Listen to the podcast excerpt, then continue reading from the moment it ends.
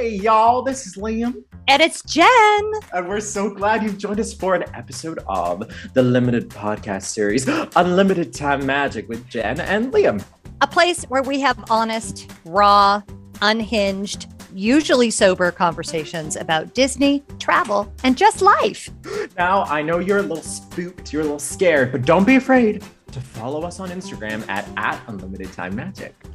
And you know what would really help? Go ahead and give us a rating on the Apple Podcast app if you like what you hear. If you don't like it, don't worry, you've got a busy life, no reason to take the time. But if you love it, go ahead and go on there, give us a rating. It helps us a lot. Now sit down, buckle your seatbelts, put your arms up, and relax. Oh, and y'all, if you've been ever afraid that the magic is like dead inside, remember that the magic's you. Enjoy the episode, y'all. Y'all, we're here. We're a new episode, a new week, and I look like I'm incognito. I look like I'm in a new disclosed location.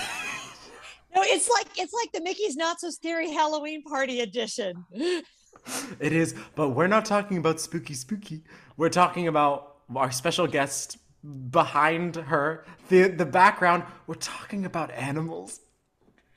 Yay! y'all this at week's episode i think i think jen is especially coming off of the last few weeks you've had jen is animals are so vital and important to not only disney storytelling but more importantly your well-being and your like human status. And if there is any person that i have met in my life it is jen dose. And two or as we will call her lovingly in this epi- episode j-bo me and Jabo met. Do you know how long ago we met, Jabo?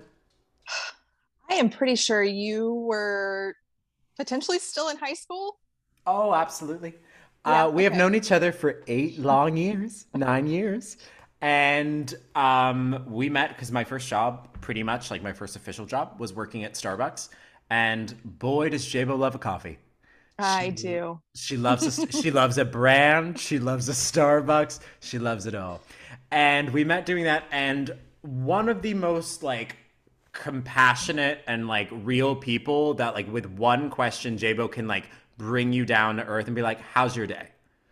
And it was like the simple interactions that we've become pals. We became palos.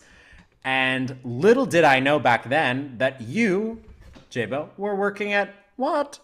Animal Kingdom. Yes. Now, Jabo, what was what what was your official job title at Disney's Animal Kingdom TM? I was an animal keeper, and in the normal zoo world, it is basically a zookeeper position. Um, but as you may remember from the um, slogan of Disney's Animal Kingdom many years ago, it was or is not a zoo. So they very much wanted to make sure that people did not think of Disney's Animal Kingdom theme park as a zoo. So they, the cast members that take care of the animals are animal keepers. That is actually really interesting, and I never knew that. I a lot of you may know this in the podcast world and through my own personal Instagram uh, at Unlimited Time Magic that I work at Expedition Everest. No animals there. However, I learned so much about the specific, minute details of Disney's Animal Kingdom and how beautifully themed it was. I want to start this episode in a place, Jabo, of where did Disney come into your zeitgeist? Like, when did it come into your world?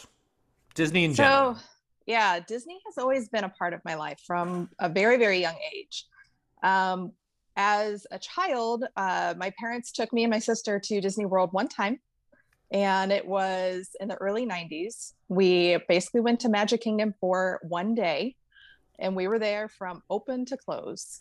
Uh, we stayed at Caribbean Beach Resort, and I don't remember a whole lot about the trip outside of like seeing characters walking around without you know anybody around them um, kind of like what you see at disneyland sometimes um, i remember dumbo being closed down for a period of time because michael jackson was there with his kids and they wanted to go on the ride that is more. Um, but correct me if I'm wrong, but you're are you're not from California, but like you were near California, right? Um, no, I actually grew up in the Midwest. I'm from St. Louis. Well, that's not California at all. But did you? That's I know a map, and that's nowhere near it. But Florida you, public schools, everyone. who has two thumbs and has a learning disability? This guy. But did you grow up going to Disneyland? No. Um, the first And you I love Dis- Disneyland because that's I something you and Jen have in common. Jen Dose Yeah. is you love Disneyland. The first Because time I went to it's better. Disneyland, it is better. the first time I went to Disneyland was in 2015. And I just I loved it. And So I'd been at World for many, many years by that point. I just Mhm. booked my trip for September again. Holler. Um, but in your childhood, like, what was the kind of journey for you meeting like Disney and also like your love of animals? Because obviously you weren't like a Disney kid. You weren't raised going every single year, right? So Right. like, where did the love and comfort of animals come into your life? I I mean, growing up, we had some pets when I was young. Um, but after and they were super old when I was little. So once they were out of the picture, every single year, birthday, Christmas, whatever, I always asked for a kitten. Every single year. I wanted a kitten so bad. And my mom was always like, no, I've been there, I've done that. I don't want to do pets anymore. So, um, me and my sister, every so often, we would find like a baby bird on the ground and we would try to raise it, or we'd find baby bunnies and we would try to, you know, save them and release them back, back into the backyard. and uh, so after after high school, I went into um, St. Louis Community College just to take care of general education classes Good idea. and I had no idea what I wanted to do. And during that time, my mom saw an ad in the paper for the Wildlife Rescue Center, which was about two miles from our house. And they were looking for volunteers. And she was kind of like, hey, you like animals, you need something to do. Why don't you go check this place out and see if you want to volunteer down there? I was like, yeah, sure, why not? So I did that, started out as a volunteer January 2001. And uh, about four months later, they had a big shakeup. Basically, the, the place was run with about four paid animal care staff and then a board of directors that would kind of oversee everything and about 100 volunteers. The four paid staff members, um, base, one lost their job and the other three decided to leave because of that. So they were in kind of desperate straits. And me and a couple of other volunteers were asked if we wanted a paid position and basically, you know, working as many hours as we possibly could. So I took that opportunity. I took a year off of college and I worked probably between 60 to 80 hours a week. My parents, even though the rescue center was about two miles away from home, they never saw me. I was there from sunrise to midnight and then do it all over the next day because if Oh volunteers don't show up, you have, you know, especially in the baby season, we would have over 400 babies that would need to be fed four times a day. And what if you- types of animals did you say, Jen? Like what types of animals were at this facility? it was all native Missouri wildlife. So Okay. a lot of rabbits, squirrels, um, raccoons, red foxes, a lot of waterfowl, um, a lot of ducks and geese, occasionally swans. We would get a lot of box turtles. Um, what else? Oh, we had a lot of white-tailed deer fawns. Uh, Those And were then how- super okay. fun.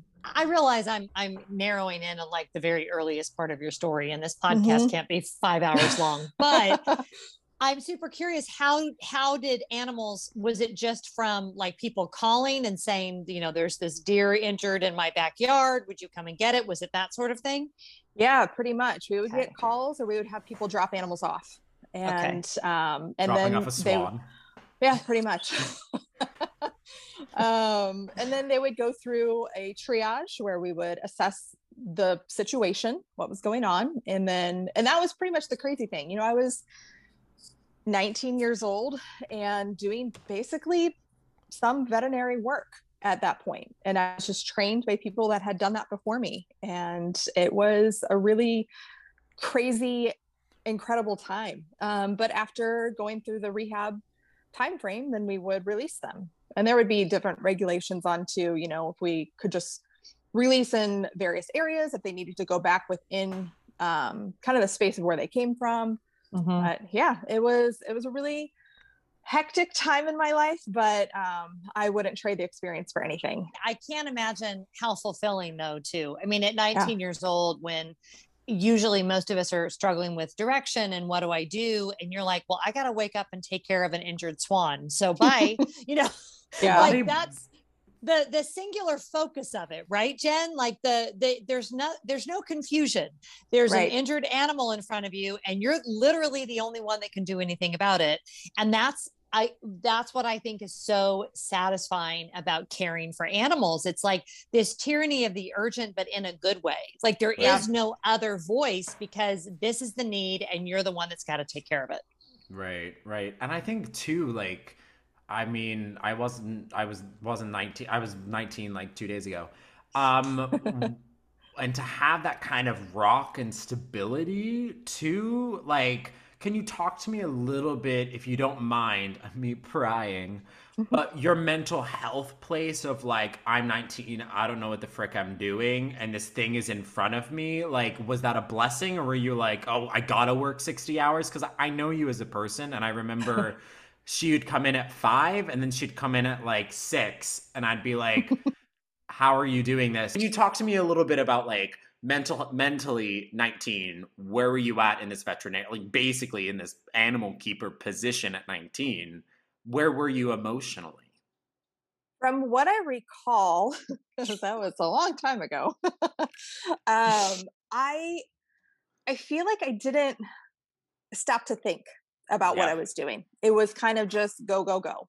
Right. And it from that building on top of that and into my zookeeping career it was very much i learned how to um, compartmental compartmentalize mm-hmm. things right that you know when when stuff happens because you know kind of jumping ahead to like the zookeeper world especially at disney that you know something may have happened with an animal early in the day and in the area that i worked you know y- yes you're you're sad you're upset about what happened but then you have to go out and be on show and be smiley and happy and cheerful and talk to guests that I didn't even think wrong. about that. We'll talk about I'm yeah. literally going to write yeah. that down cuz I had never even thought about not the showmanship element of zookeeping, but like it's Disney. So like of course mm-hmm. they're going to and so much of the Joe Rohde's imagine like his message and his the importance of Animal Kingdom is of conservation and of education. So of course yeah. you would be the face of oh my god to speaking of animals. Um, of course, you guys would be the face of Disney's Animal Kingdom. You know yeah. what I'm saying? I never even thought about that. Now, what is the so obviously you come from this like early job at 19 right mm-hmm. so was it finishing college and then you have the idea to go to disney like what was that journey of the in between between disney and you finishing college like where are we at so when after working at the Wildlife Rescue Center for, I was there total for about a year and a half. Okay. Um, one of my volunteers was the head of security at the St. Louis Zoo. And he knew that I was looking to explore the zookeeper position. And so he basically kind of gave me a heads up when some positions were opening.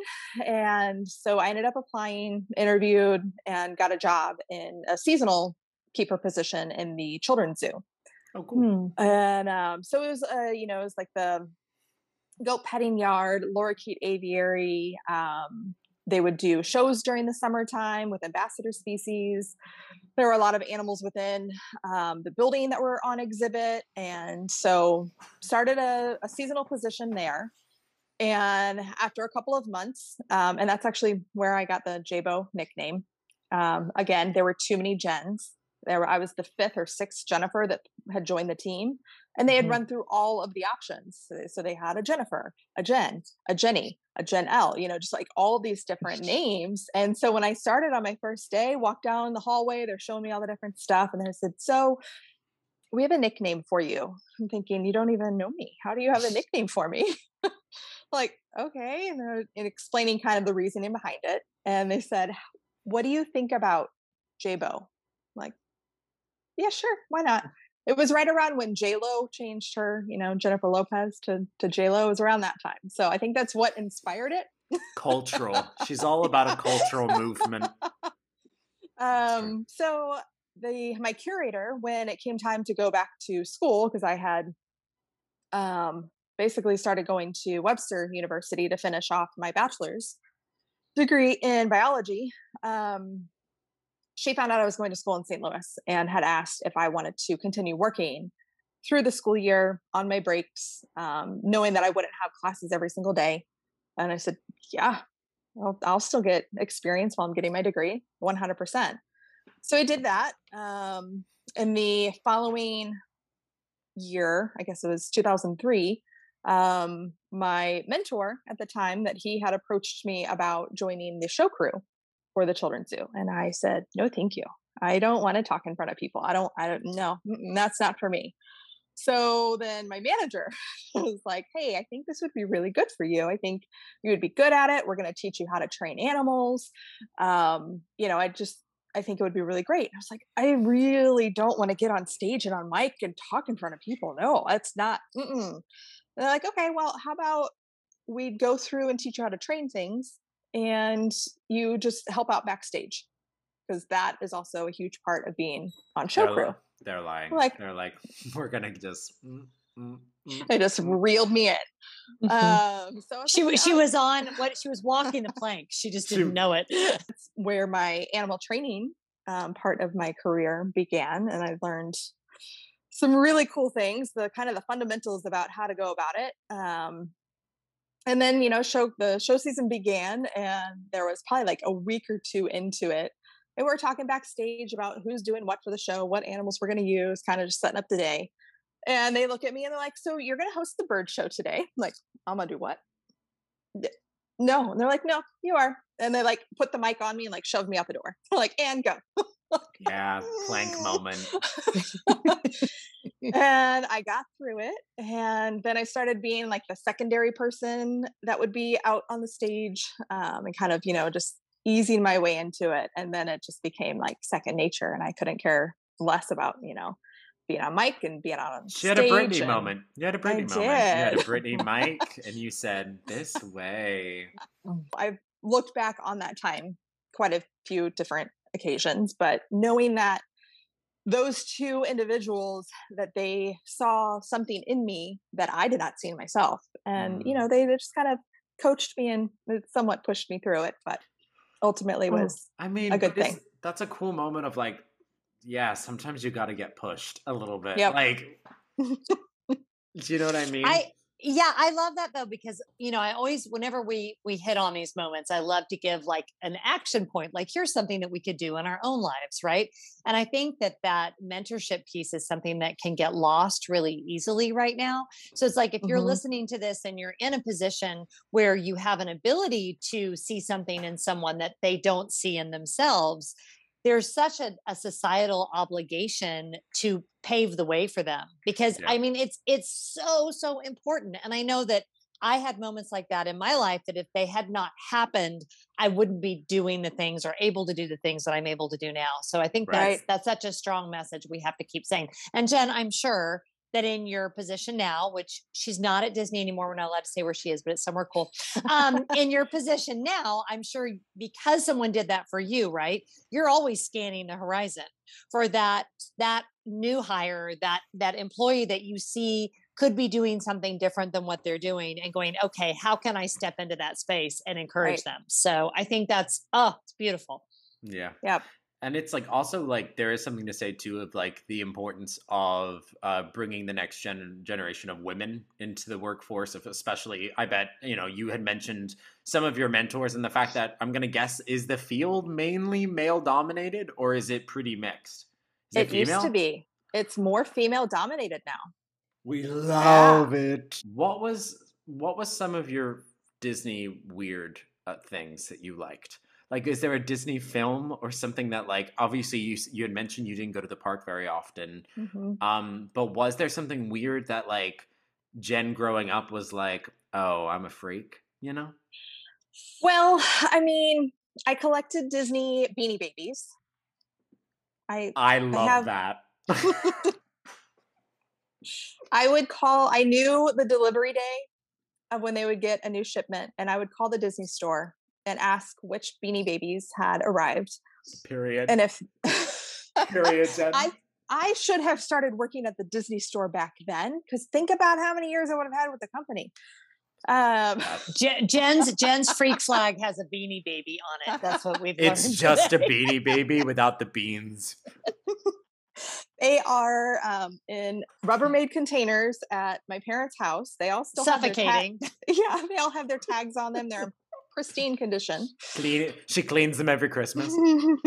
that I was hoping that buying them would be an investment, and that you know many years down the road it'll cycle back around, and I can sell them and make a profit. Right? like bit like Maybe. Bitcoin.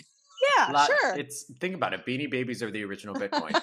Yeah. Um, Not with Webkinz. Um, so with your Beanie Babies in hand and your your dreams in in tow, what was the moment uh, of were you within the that children's uh, department in the muse uh, in the zoo, and then you thought about Disney? Like when did Disney come into the equation of like I could work at Disney? um, right before I ended up leaving to go to Disney, I went back to the Children's Zoo for a little while. Um, my curator had contacted me and had asked if I would be interested in coming back because she needed somebody to jumpstart the show season for that year. That she, I, I don't remember who had left the team at that point, but um, she needed help getting the shows up and running and getting the animals trained. So I was very upfront with her. I had told her that I was actively looking elsewhere, that I wanted to leave St. Louis. Um, it was, I graduated in 2005, and probably fall of 2005, I had started applying pretty much anywhere I wanted to work or anywhere that I wanted to live. Um, Disney was top on the list of where I wanted to be a keeper. Florida was Mm. probably lowest on my list of where I wanted to live. I don't know what you're talking about. You and you and me had a great time. we did. We Um, but yeah, did. Florida's kind of the worst. um, but uh, Disney was the first place I heard back from. And it took about five to six months for them to give me a call. Uh, and I just applied for every single position that came open. Uh, You know, the first one that I applied for was for the conservation station team. And then I remember an elephant keeper position open. So I sent another resume and just every single keeper job. He, oh, did you forget about me? Here's another one. So when Wow. I interviewed, well, I told my curator that I was like, hey, I have an interview. And she's like, oh, that's exciting. Where? And I was like, Disney. And she's like, Disney. What? You want to go to Disney? I'm like, yeah. she's like, okay. with your beanie babies. I'm like, come on. What's wrong with Disney? Wait, wait, just for yeah. timing wise, what Yep. year was this, Jen? This was April 2006. Okay.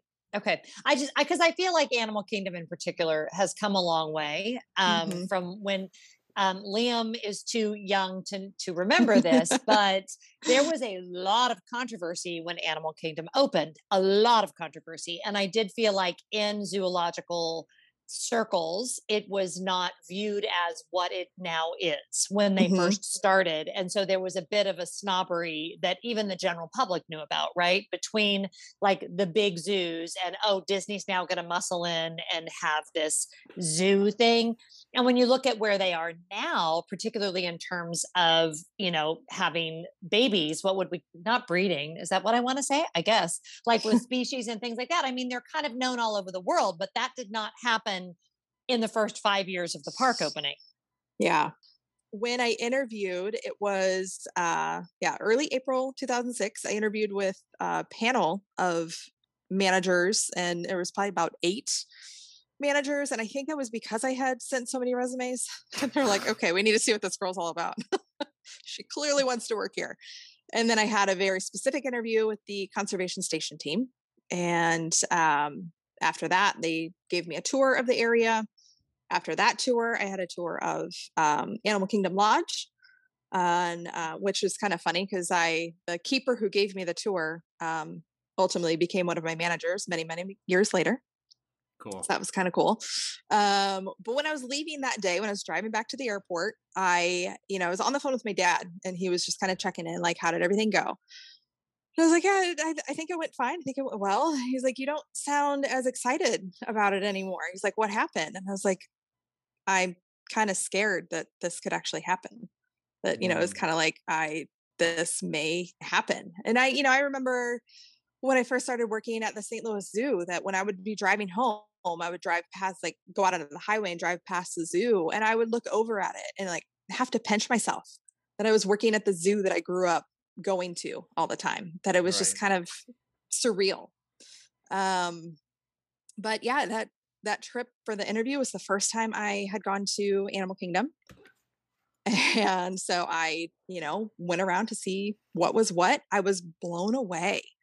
They uh, put me up at Animal Kingdom Lodge for my couple of days stay, which was kind of crazy. A Savanna View room. Nice. Um, I did room service Jen goes, I- nice.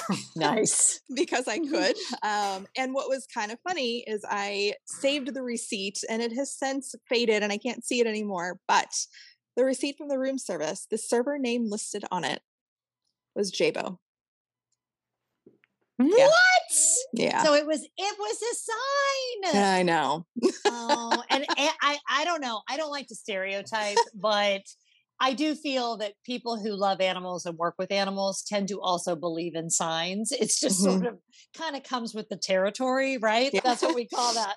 Um, but yeah, I think um, you kind of have to because you can't talk. I mean, the animals aren't going to be literal with you, right? Right. So there's Yeah. there's a lot left to interpretation. So mm. therefore, like I get chills when I think about it because this is why I love animal people because that means that, that there's a lot left for interpretation in our entire natural world, right? Not just with animals. So you see it everywhere, and the signs are always there, but you see them because you're looking for them. So that makes me really happy. I love that.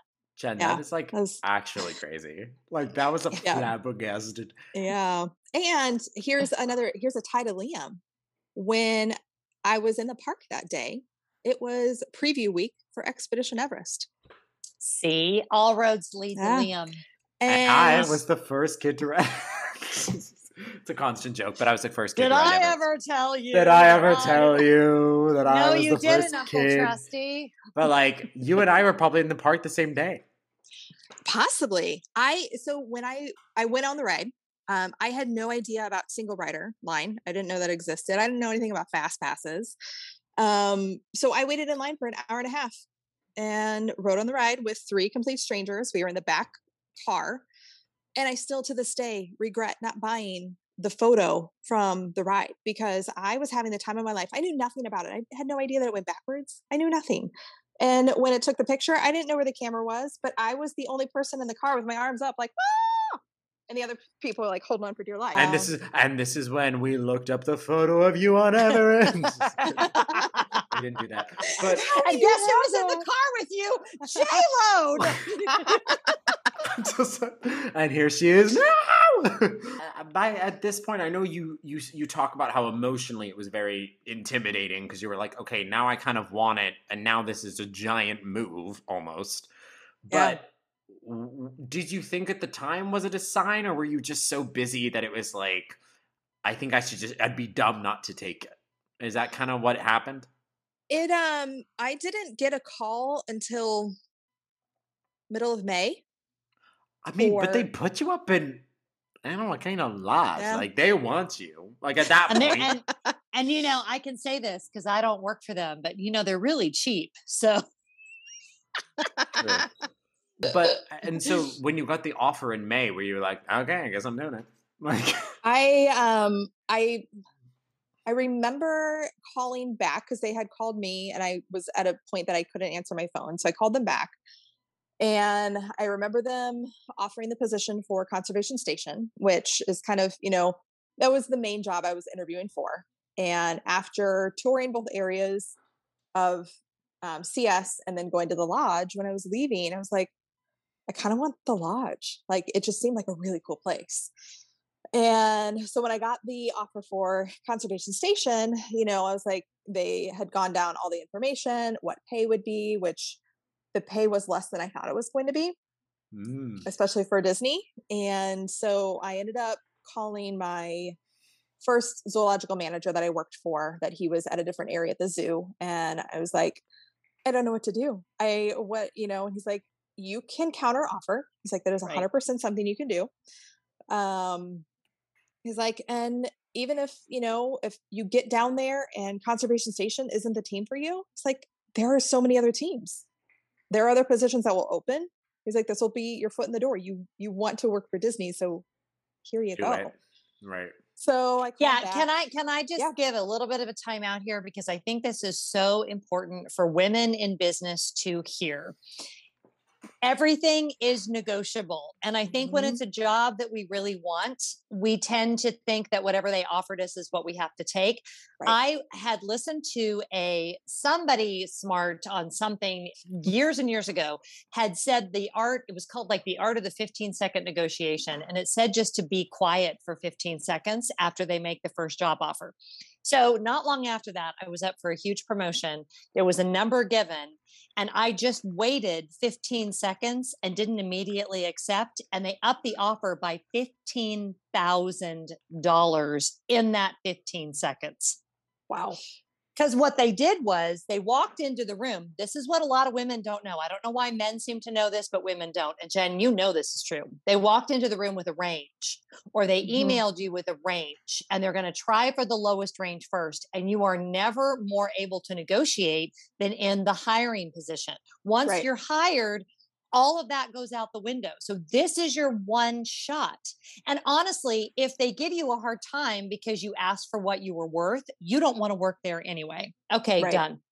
yep it's very true Period. and you know it again i was young and inexperienced in the job world and i am forever grateful to my manager for you know saying like hey it's it's okay you can do this Yep. but of course calling back like you know i was terrified i was like um so i um I would I would like to say no deal, Howie. And I would say, And Mr. so- Banker, sir.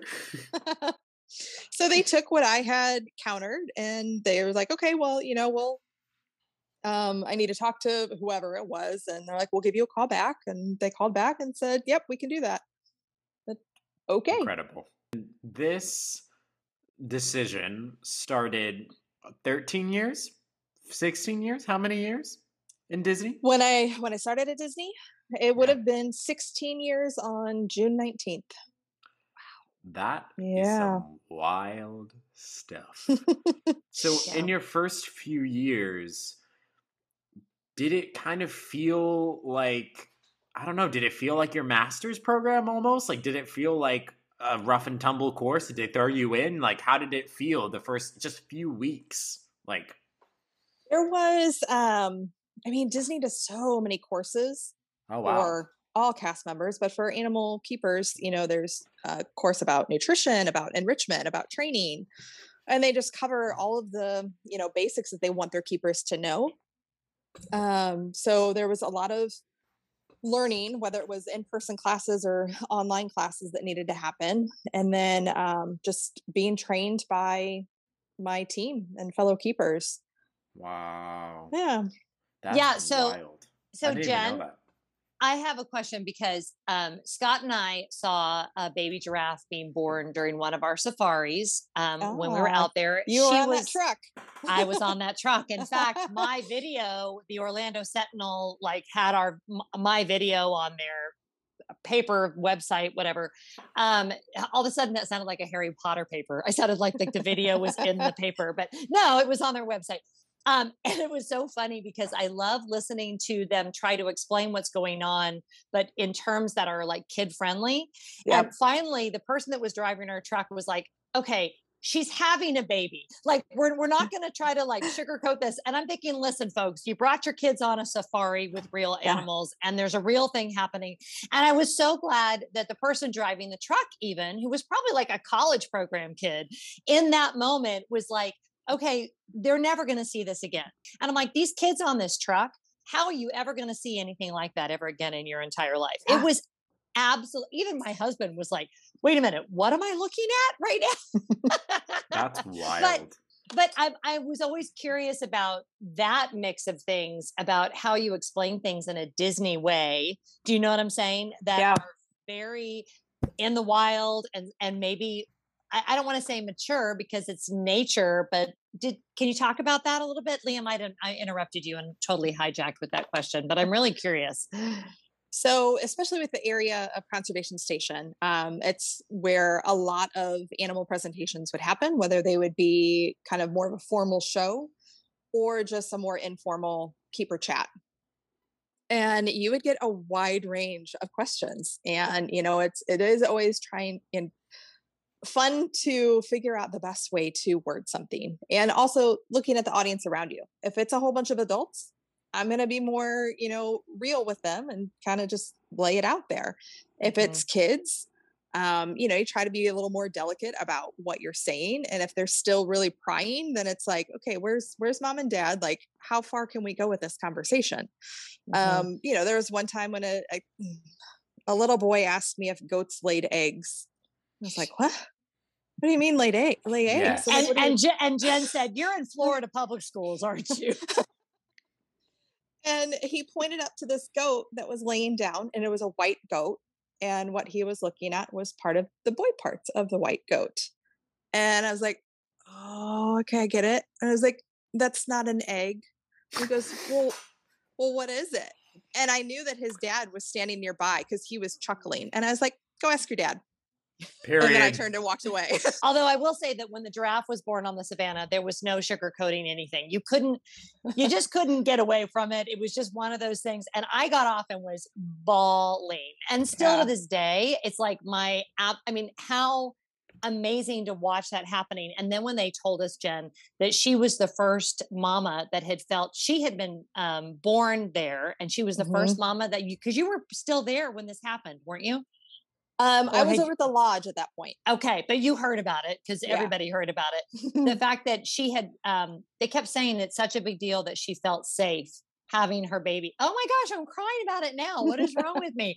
That she felt safe having her baby out here, and that that was such a testament to what a good job they did to mm-hmm. make all the animals feel safe. So anyway, my oh, there I go again.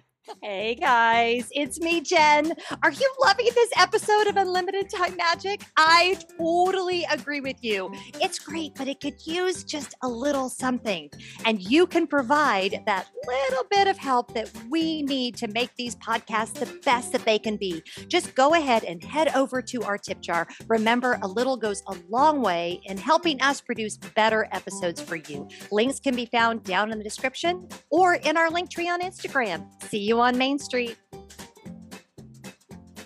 Did you feel like I, I wrote that down of like I didn't even really think about the showmanship aspect of like like I said previously, like Joe Rohde's mission to have it be also a moment of education for a general populace. And when people walk into Animal Kingdom with the expectation of yes, you're gonna ride rides and experience something special, but like we've mentioned this before for Dak, like going on these personal experiences of watching a giraffe get born. Like that's nuts. That only really animals can provide. And there's what, no lightning lane for that. There's no lightning lane for that. Um, what what was the what was your probably like what's your favorite detail about Animal Kingdom that you have from when you worked there?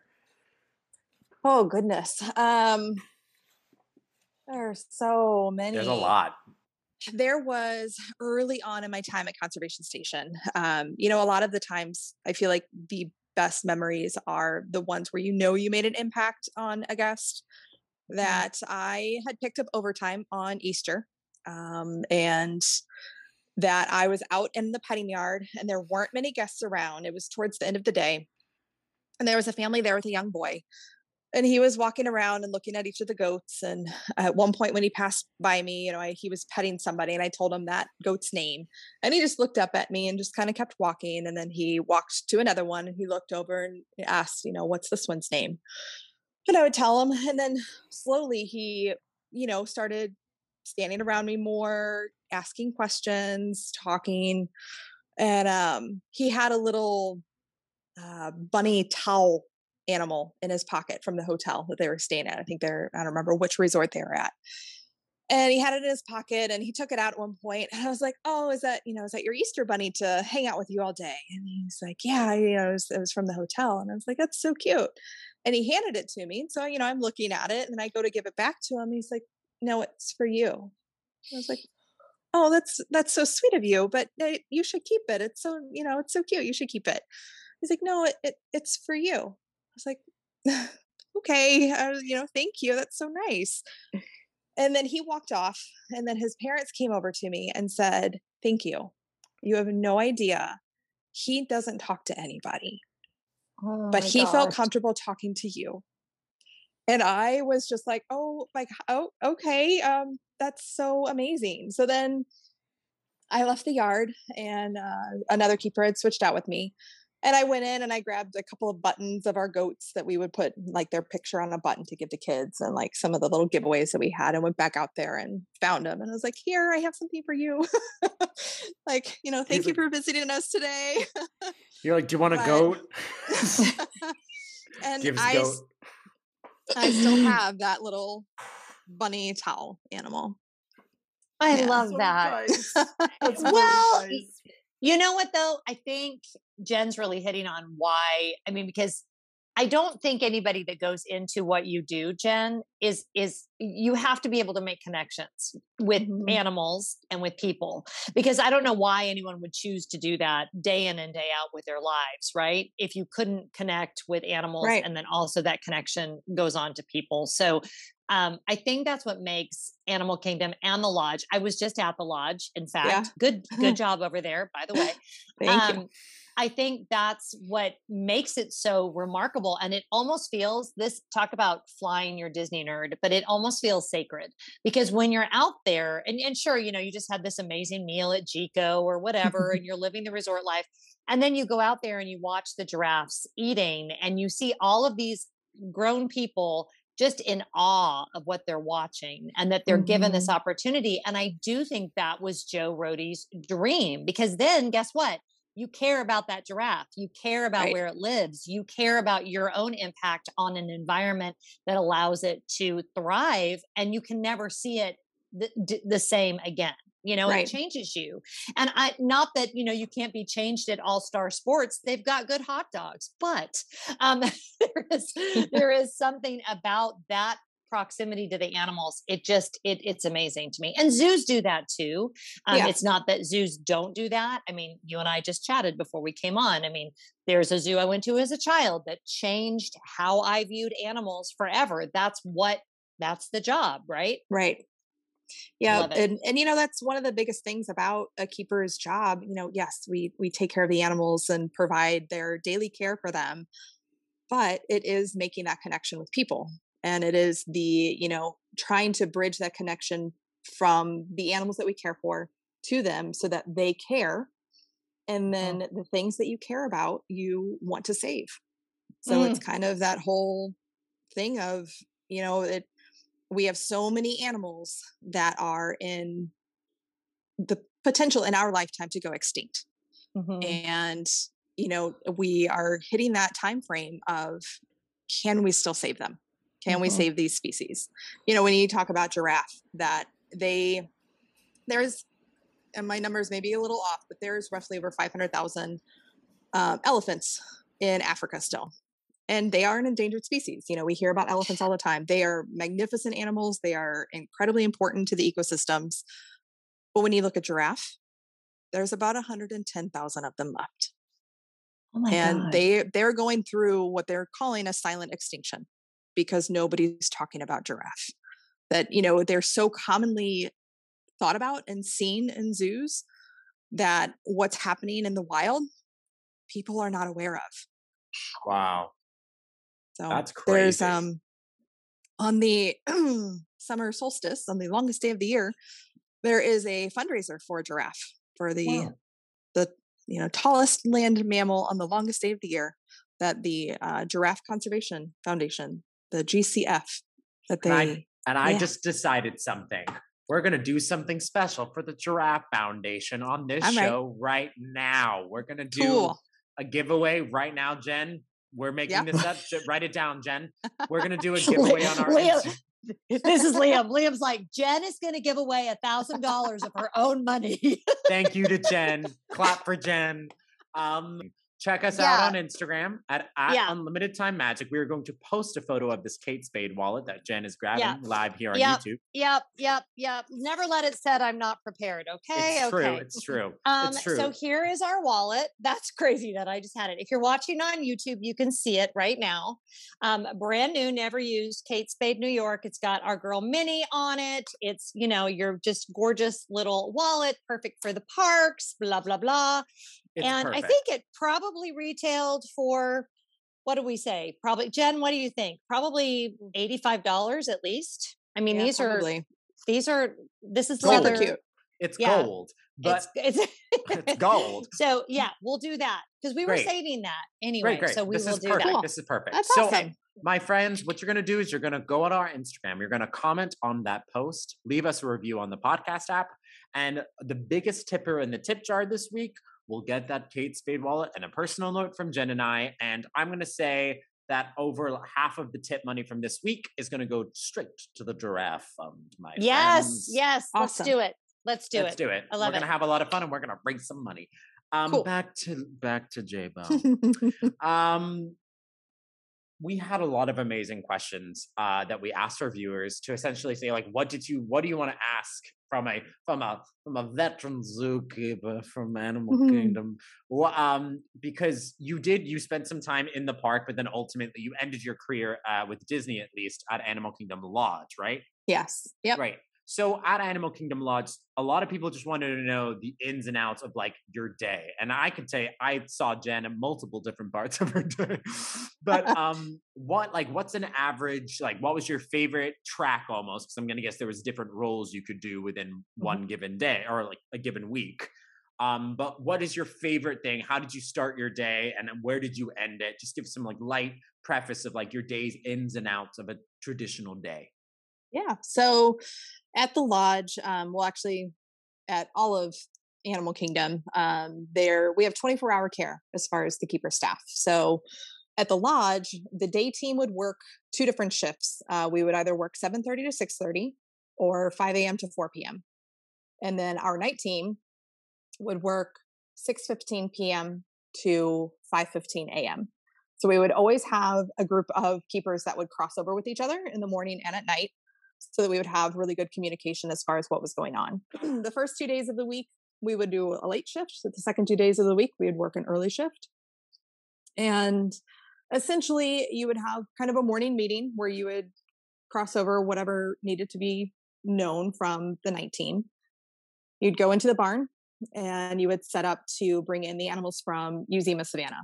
Um, so that is the savannah from that you see from the Jambo House overlook and like where um, the flamingos are and all that. So they would get queued in at uh, about 6 a.m., 6:20, depending on the time of the year.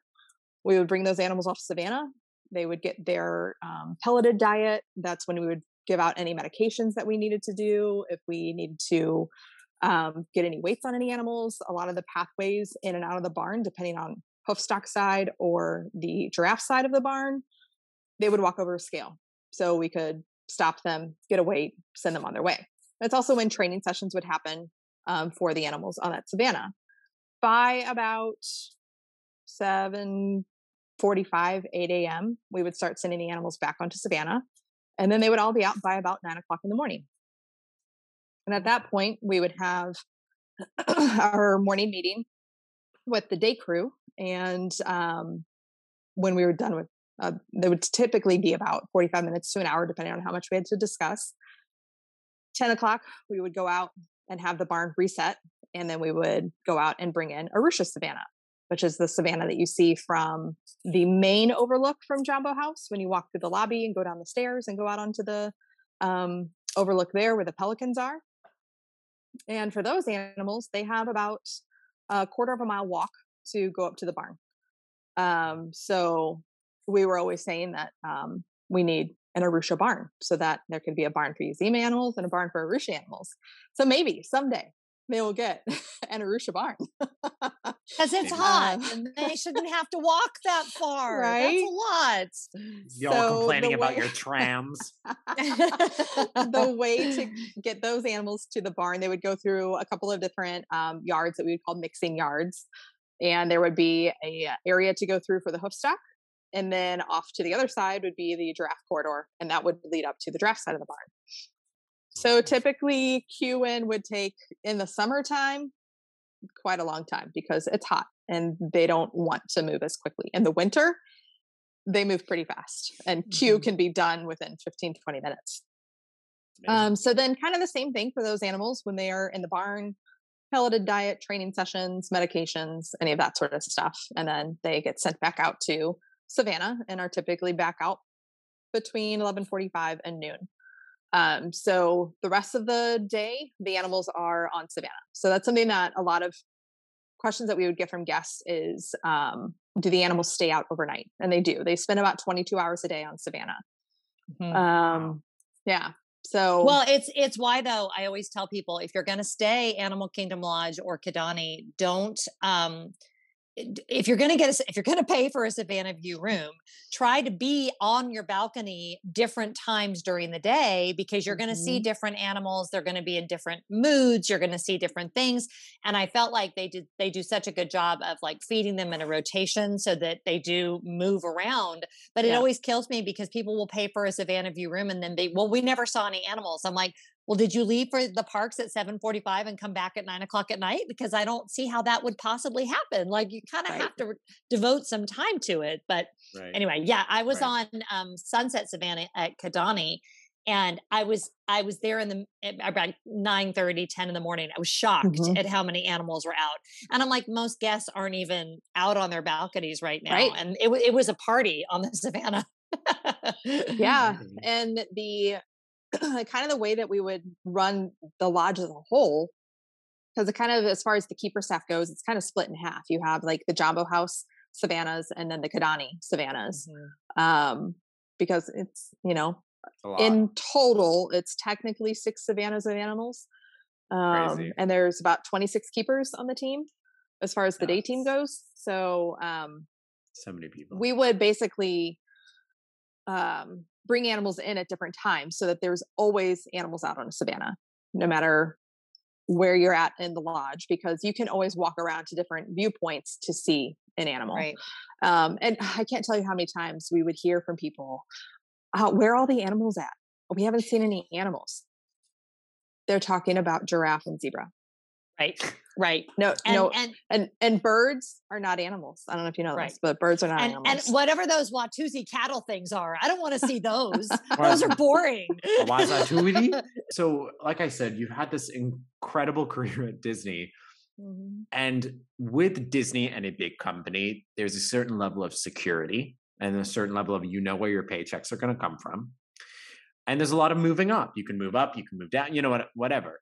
Um, with your when, when did this event because so much of your job is to care for animals and at what point if you don't mind me asking did maybe the animals care for you so much of our security on our reliance on animals uh, for our own mental health. I mean, Jen, you can, uh, LaForge down there, you Mhm. can definitely speak of the highs and the definite lows of having, you know, this pretty serious companion. And I wouldn't even like, couldn't even emotionally imagine that being your job. Like, Mm. so can you maybe talk to like when you went through go. something hard or difficult and it was like, either the animals had you or maybe you went through a hardship at work and you somehow had to like how did you take care of yourself in all of this wildness literally so you know the um the relationships that keepers develop with animals is really special. It it there are you know you go through the day and you have all these animals you take care of but there's always going to be special ones that mean a little bit more to you than others. And um you know there are just times when um like i would sit down with um the kunekune pig that i trained i remember this. from when she was really little. And um, i had a different relationship with her than the rest of the keepers. And a lot of the other keepers did not like her. And uh, they were very vocal in that. And you were like, like, you just you don't know her like I know her. And kind of the same. Like she I would sit down in a stall with her and she would come over and she would just lay her head on my lap and we would just sit there and snuggle and she would be my therapist for the day. You know, I would just sit there and talk to her just like, you know, she was a person. Um, you know, animals are great listeners.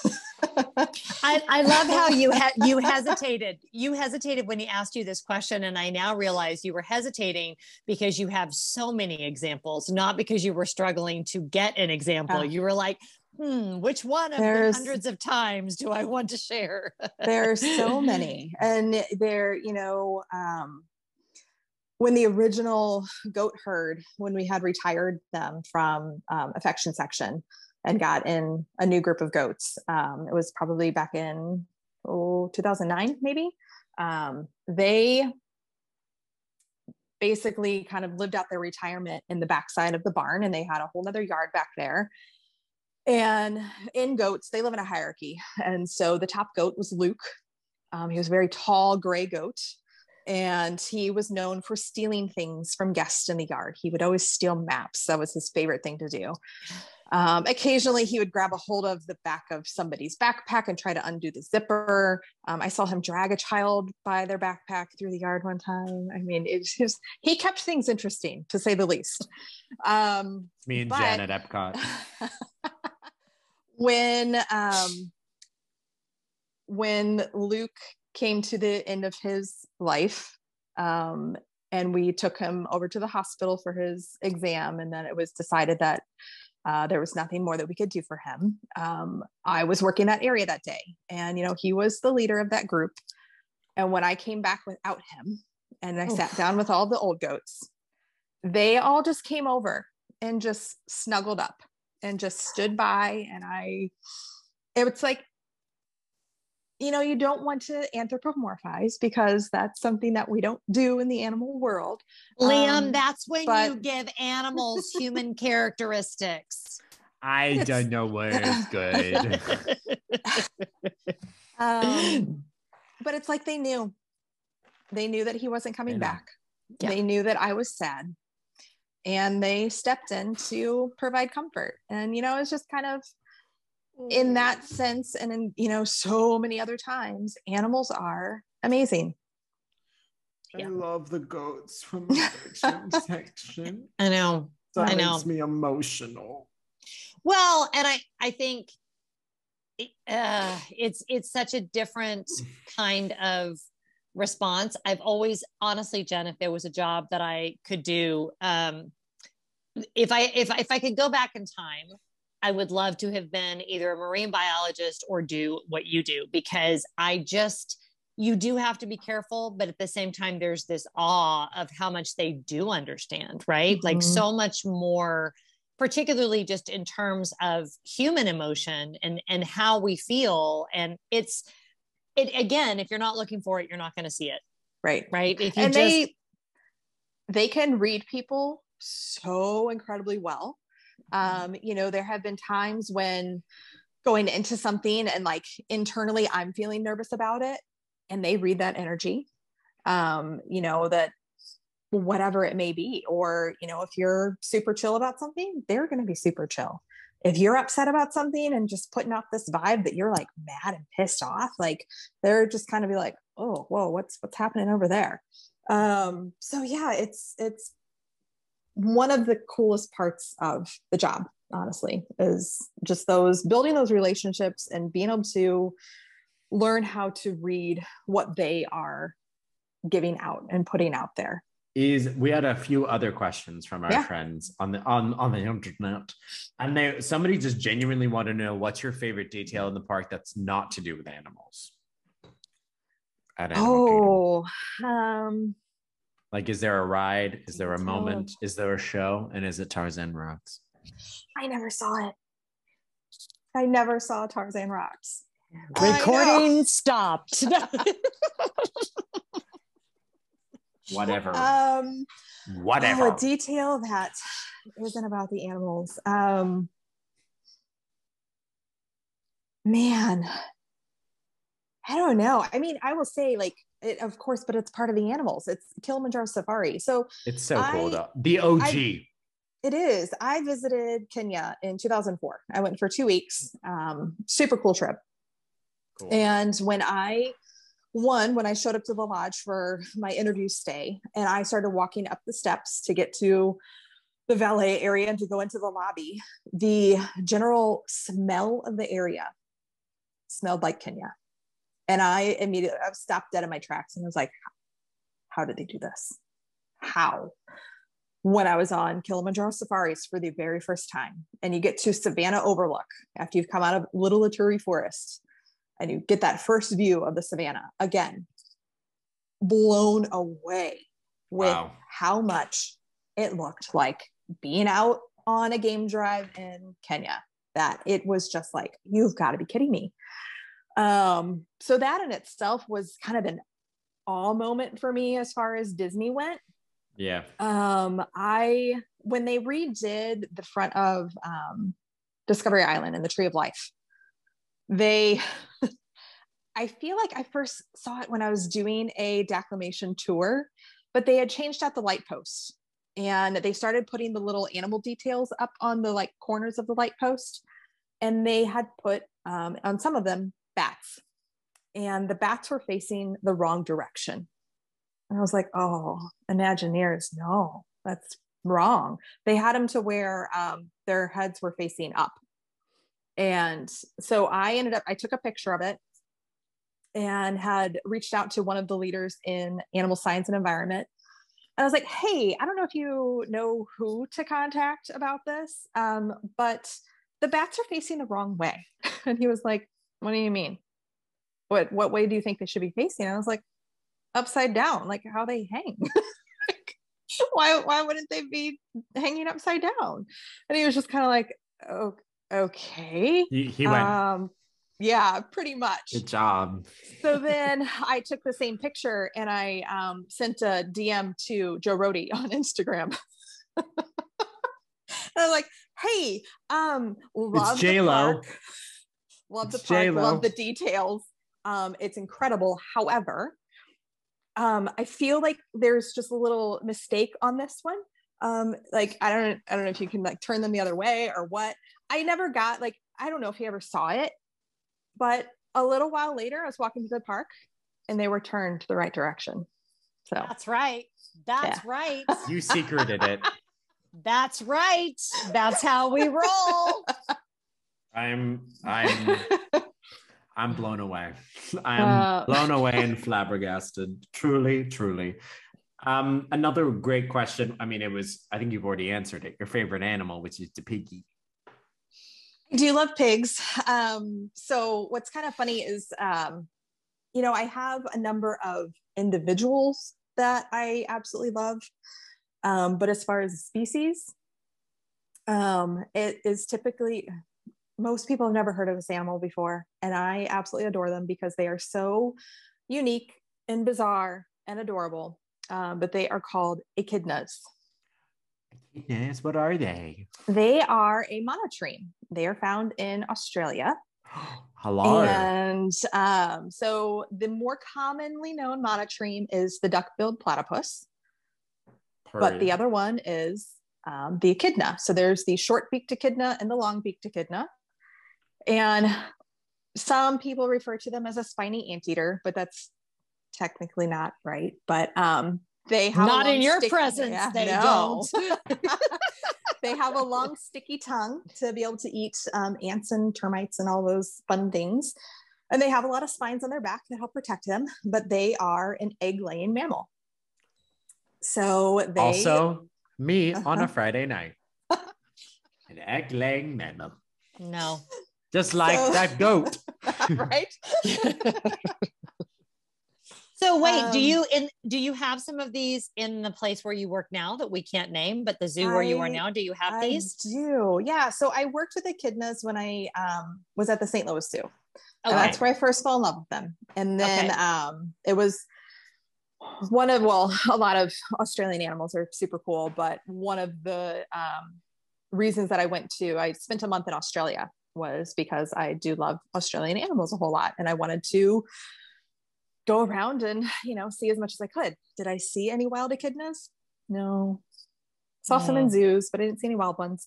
Um, but yes, I am working with echidnas again. I am in Uh, echidna heaven, and it just that was kind of one of the main things that pulled me away from Disney was the opportunity to work with my my dream species again. Well, but you just you just named something so important. I think. I think as as in your heart as a zoologist, which is is is that what you are? Like, is that what your It- technical? technically i mean i i have a biology degree Okay. um, but Yeah. and that was simply because a zoology degree wasn't anywhere in the area that i was living Well, So- but I mean, but as a biologist and as Mhm. an animal keeper, right? Um, the fact that it's it's always going to be the animals first. It's and and where you work is going to be yes, that's quality of life, like what you said about where you want to live. I know where Yeah. you are now. Wink, wink. Not a terrible choice. um, but uh, you know, you you you choose based on the animals, and then it's like if the other stuff can work out too, yay, that's Yeah, fantastic. but that's sure. not why you want to wake up in the morning and be like, I am so on board with this program and what we're Right. doing in this place. So, um, I mean, good for you for in in all of the ways, right? Like in setting out a path and an intention.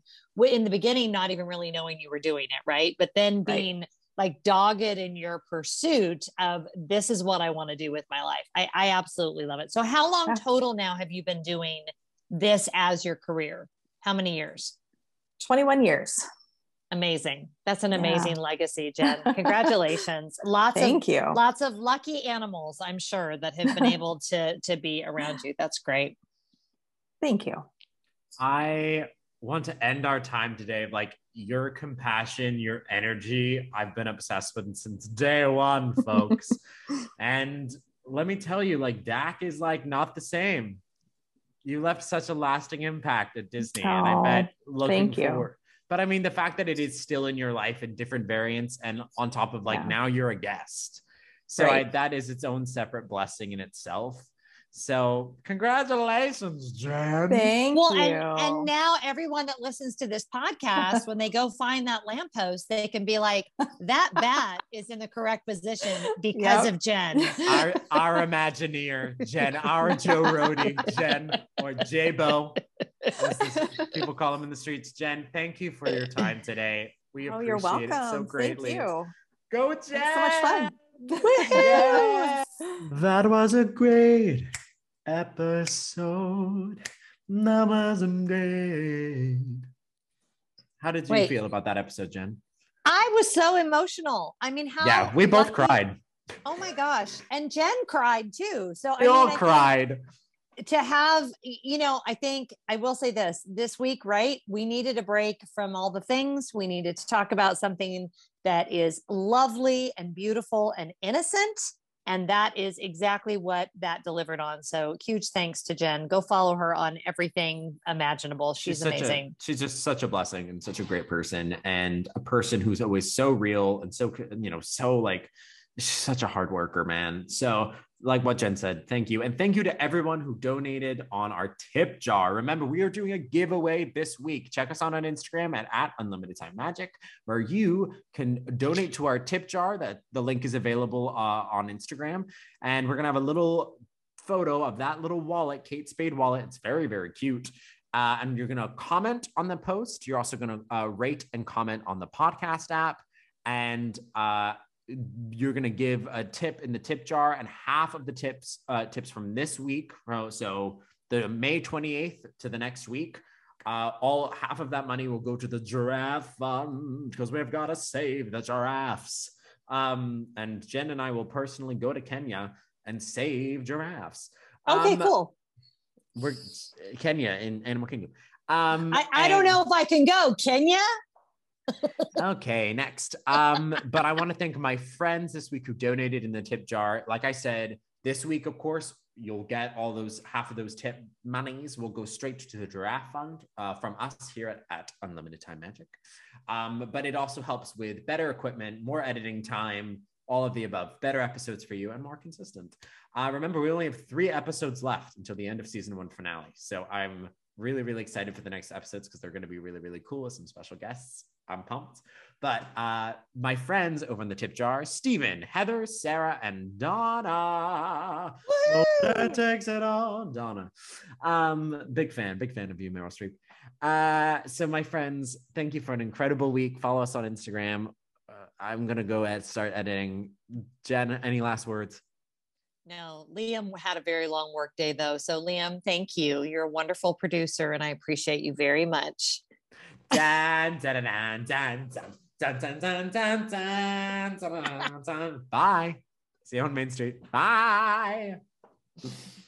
We hope you enjoyed this week's episode of Unlimited Time Magic with Jen and Liam. Don't be afraid to follow us on Instagram at, at Unlimited Time Magic, where you can find links to our YouTube channel where we upload every episode where you can see our faces, and also to our tip jar. Any bit of money helps to produce better episodes for you guys. So we'll see you next week, and we'll see you on Main Street.